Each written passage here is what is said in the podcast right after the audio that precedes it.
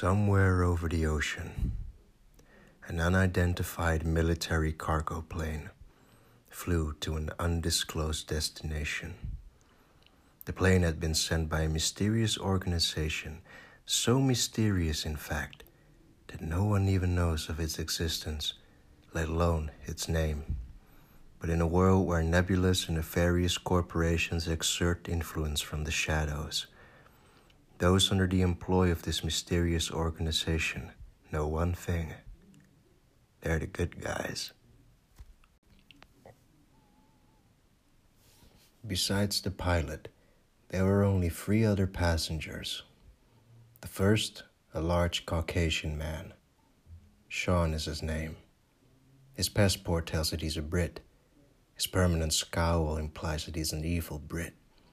But the fact that he's on this very cargo plane shows that he's on his way to make amends with his past. The second passenger is even larger than the first. This man is called Lucas. His ethnicity is harder to discern, but not that it matters much. If you were to get on this man's bad side, his devastating punches would rock you like a thunderstorm long before you could even think about asking where this ambiguously brown man comes from. Also, both men are bald powder kegs, always on the verge of exploding into a testosterone fueled rage. Then there was Frank. Frank doesn't look as strong as the aforementioned passengers. While Sean was doing push ups, Frank was simply leaning against the hull of the plane, seemingly in a tranquil state. While Lucas was lifting some of the plane equipment like makeshift weights, Frank was looking at his two revolvers. Frank thought that the plane ride would remain quiet until they reached the drop zone. But then Lucas dropped his weights with a loud bang. You never know how to do things quietly, do you? Sean said. Lucas raised his eyebrows. Oh, I'm sorry. Is my training regime intimidating you? Toothpick? Course not, Sean replied. But maybe if you laid off the weights for a while, you might stop looking like a Godzilla reject. Lucas half heartedly chuckled not even bothering to hide the fact he wasn't actually amused. Well, Mary Poppins, maybe if you actually picked up some weights, you wouldn't be looking like you're an extra who stumbled off the set of a One Direction music video. Sean's scowl intensified. You know what? I take it back. It's good that you're always lugging those weights. Yeah, because when Jahat starts sending in planes after us, Maybe you can go and swat him out the sky, like King Kong. Lucas puffed his chest as he slowly walked towards Sean. You calling me a monkey, Harry Potter? Sean stood up and started walking menacingly as well. First of all, King Kong is a gorilla, not a monkey, but I'm not surprised your pea brain can't tell the difference. Second of all, comparing you to any type of primate Nah, that would be an unacceptable type of insult. Towards primates, that is. oh, you want to dance, Whitey? Rather not. You're so clumsy you'd probably just stomp on my feet. Want me to stomp on your ugly face instead? Bring it. Out of nowhere, Frank shouted, For the love of God, how many times do you have to do this before you both realize that dick size doesn't matter? Sean and Lucas were stunned silent. They were accustomed to the banter that always played out between the two of them, but they've known each other for years. Frank, on the other hand, well, Frank's a complete outsider. Sean and Lucas met Frank while they were clearing out an enemy compound. The only reason they let him tag along was because, like Sean and Lucas, Frank had an axe to grind. Holy shit, Sean, did you hear that? Lucas asked. I can't believe my ears either, said Sean. The little kid knows how to speak. Now, by most definitions, Frank wasn't exactly little. But compared to these two, he most certainly was. Yeah, I know how to speak, Frank said. Which is good, because I got something to say. More specifically, I got something to ask. Sean and Lucas, now fully turned towards Frank, were eagerly awaiting what the new guy had to say. Don't you two ever get tired of all this? Frank asked. The two bald testosterone bombs gave each other a puzzled glance and said in unison, What do you mean? Frank slowly stood up, holstering his revolvers. Let me phrase it differently then. How many times did the two of you save the world? More times than you can count, kid, said Sean with pride. That's right, added Lucas. We're damn good at it. So if you ever wondered, now you know what it's like to work alongside the greats. Frank didn't respond at first. He simply walked away from Sean and Lucas as if he'd forgotten there was a conversation going on. He cracked his knuckles as he slowly made his way to the back of the plane. Frank turned his head to the left slightly, giving his companions an aside glance. Is that so? he asked, his voice giving away a slight hint of contempt. Sean wasn't having it. Oi, if you don't want to work with us, we can also hand you over to the police, you know. Lucas was slightly confused by this statement. Whoa, whoa, whoa, whoa, whoa. Frank didn't do anything wrong, did he? Sean's scowl turned into a grin. Oh, he sure did. Can't you see? He pointed at Frank. With the way this kid's dressed, I'm pretty sure the fashion police have a warrant for his arrest. Sean and Lucas bursted out into boisterous laughter. If one were to see how Frank was dressed, they might join in the laughter. While Sean was sharply dressed in a fancy suit, and Lucas was wearing a simple short sleeved gray shirt that showed off all his muscles, Frank's outfit was a bit more outlandish. For starters, Frank was wearing bright red jeans that were clearly showing wear and tear. Second, Frank had on him a deeply creased navy blue button up shirt. That on its own may be considered plain, but the tiny Arctic blue birds that adorned the button up shirt gave it a bit more character. A loose brown tie hung around Frank's neck like a noose. But the strangest piece that completed Frank's look was the giant black football helmet that he wore on his head.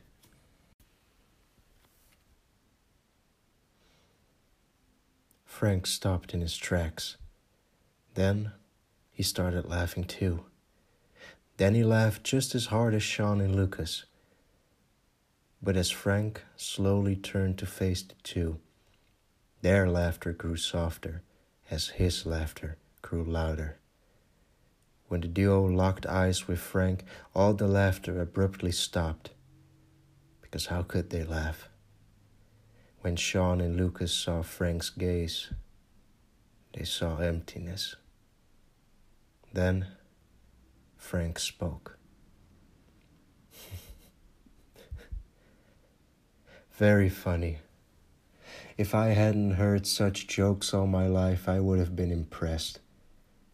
But even before I wore what I'm wearing, even before I became what I am now, I always had to listen to guys like you, who always seemed to be locked in a never ending dick measuring contest.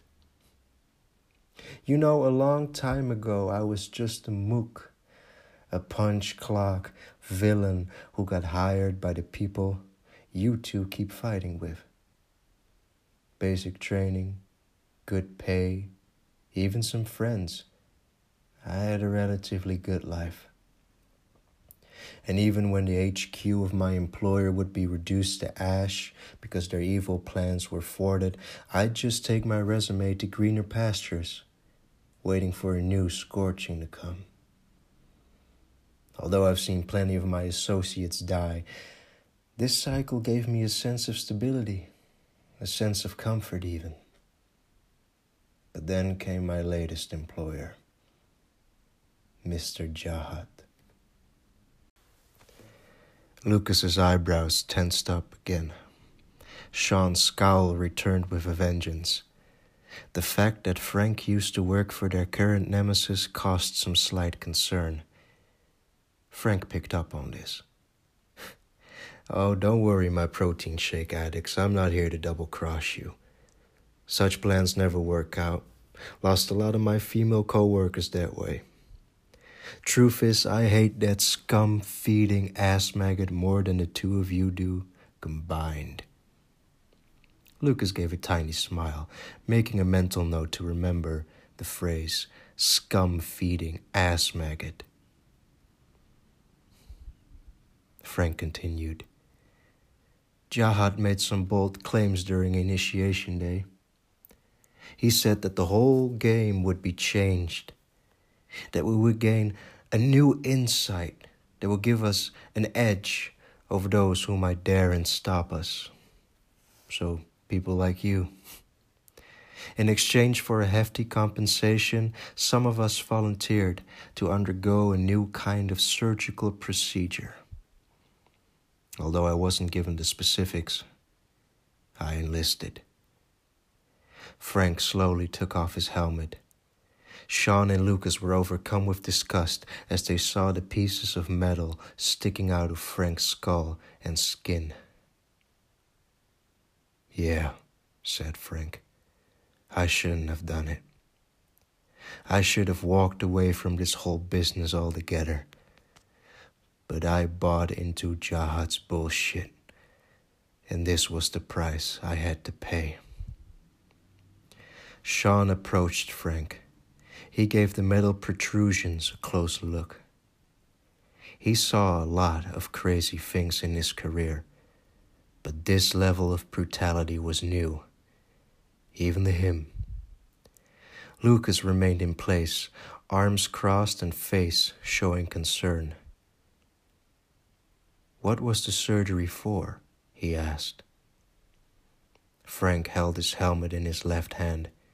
He was rubbing the railing that usually covers his mouth as he was gathering the courage to delve into his past.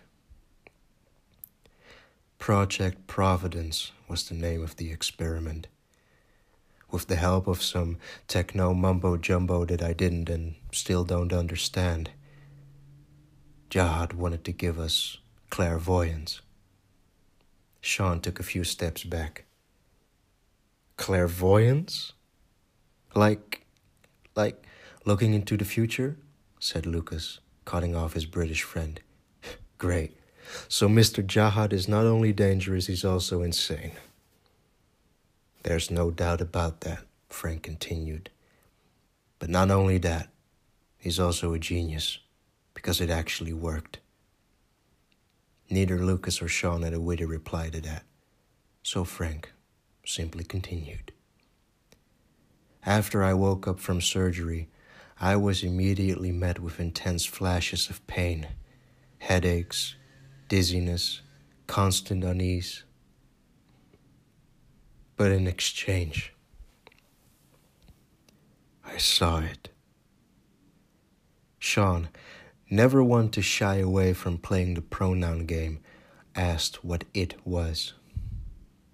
The future, Frank said. However, it didn't work like Jahat intended. I don't see the future of our reality. I see infinite and constant simulations of infinite and constant variations of what could be our future. Most of my friends who also underwent the surgery killed themselves because the constant visual and auditory input was too overwhelming. But not me. Over time, I didn't see my new power as a curse, but as a gift. You see, I've realized the fundamental truth about the world you and I live in. And what is this truth then? Lucas asked.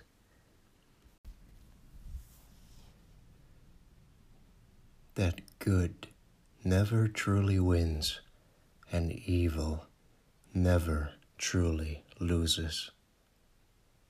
And this isn't because the war between good and evil is never ending. It's because our world is nothing but this very war. Without it, our very existence would be empty. Family, friends, loved ones, none of it lives separately. All of it serves the war. No matter how many times you two fought, you reached the end. Something will always draw you back into the life. And no matter how many times evil is burned to the ground, a greater evil will always rise from the ashes. In this world of ours, it doesn't matter whether you are good or evil. It matters that you must be either one or the other if you don't choose a side and rather try and fade into the background, the tides of this eternal war will swallow you whole. So I chose good. Not because it was the right thing to do, but simply because this side has fewer assholes, less backstabbers, and less chance of dying a karmic death. But even with these benefits, I also saw that the good side can suck especially if you don't stand out. You see, saving the world is but a secondary objective to us.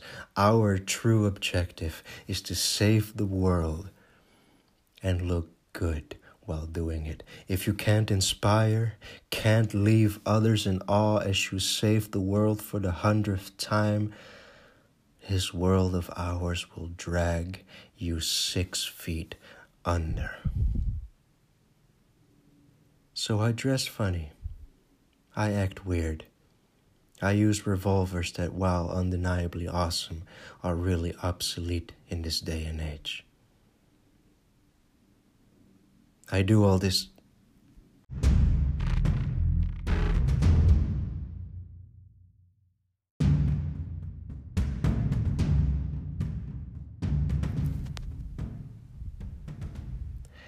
As Frank was about to finish his monologue, the cargo plane just entered the crosshairs of anti air cannons.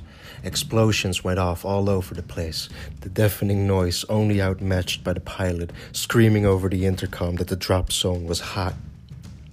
And they needed to jump straight away. Lucas and Sean scrambled to get their parachutes, but Frank just turned around and walked to the opening cargo door. Frank, what the hell are you doing? screamed Sean. Get your damn chute, idiot! hollered Lucas. Frank paid them no mind, and somehow, between all the noise, Frank finished what he was about to say in the same nonchalant tone, and defying all laws of acoustics, Sean and Lucas heard him clear as day. I do all this not because I can but because I must. If I do anything less, I will fade into the tides. And just like that, Frank jumped out of the cargo plane towards Mr. Jahat's evil lair without a parachute. But he knew it'd be okay. He knew he'd somehow land safely. He knew that Mr. Jahat would catch a bullet Frank knew he and his companions would win this battle. He knew someone worse would take Jahat's place, and Frank knew he'd have to save the day again. Because good never truly wins, and evil never truly loses. But fortune shall always favor Frank.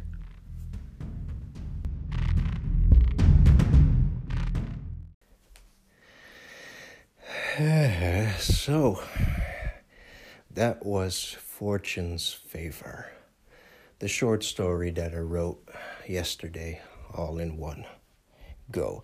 Um, you know what didn't go in one go? Recording this goddamn episode. You know, when it comes to poetry or um, episodes wherein I work without a script, I have to read out loud things go rather smoothly. You know, I make one recording, I put it on Anchor, and share it with the world. But today I was not having a good time. I had to hit the stop button. I had to stop recording and I had to delete recording so many times before I had to start over and try and do it right. Uh, so I just want those few people that listen to this podcast to know I put a lot of effort into this, um, but I still love it. I still love doing it. Um, I do know that I was absent from the podcasting game for a long time, but well, that's what real life does to you, doesn't it? Anyway, uh, I hope you enjoy or you have enjoyed because I'm gonna put this part at the end of uh, the short story. Uh, I hope you enjoyed this episode of my podcast, and well, till next time.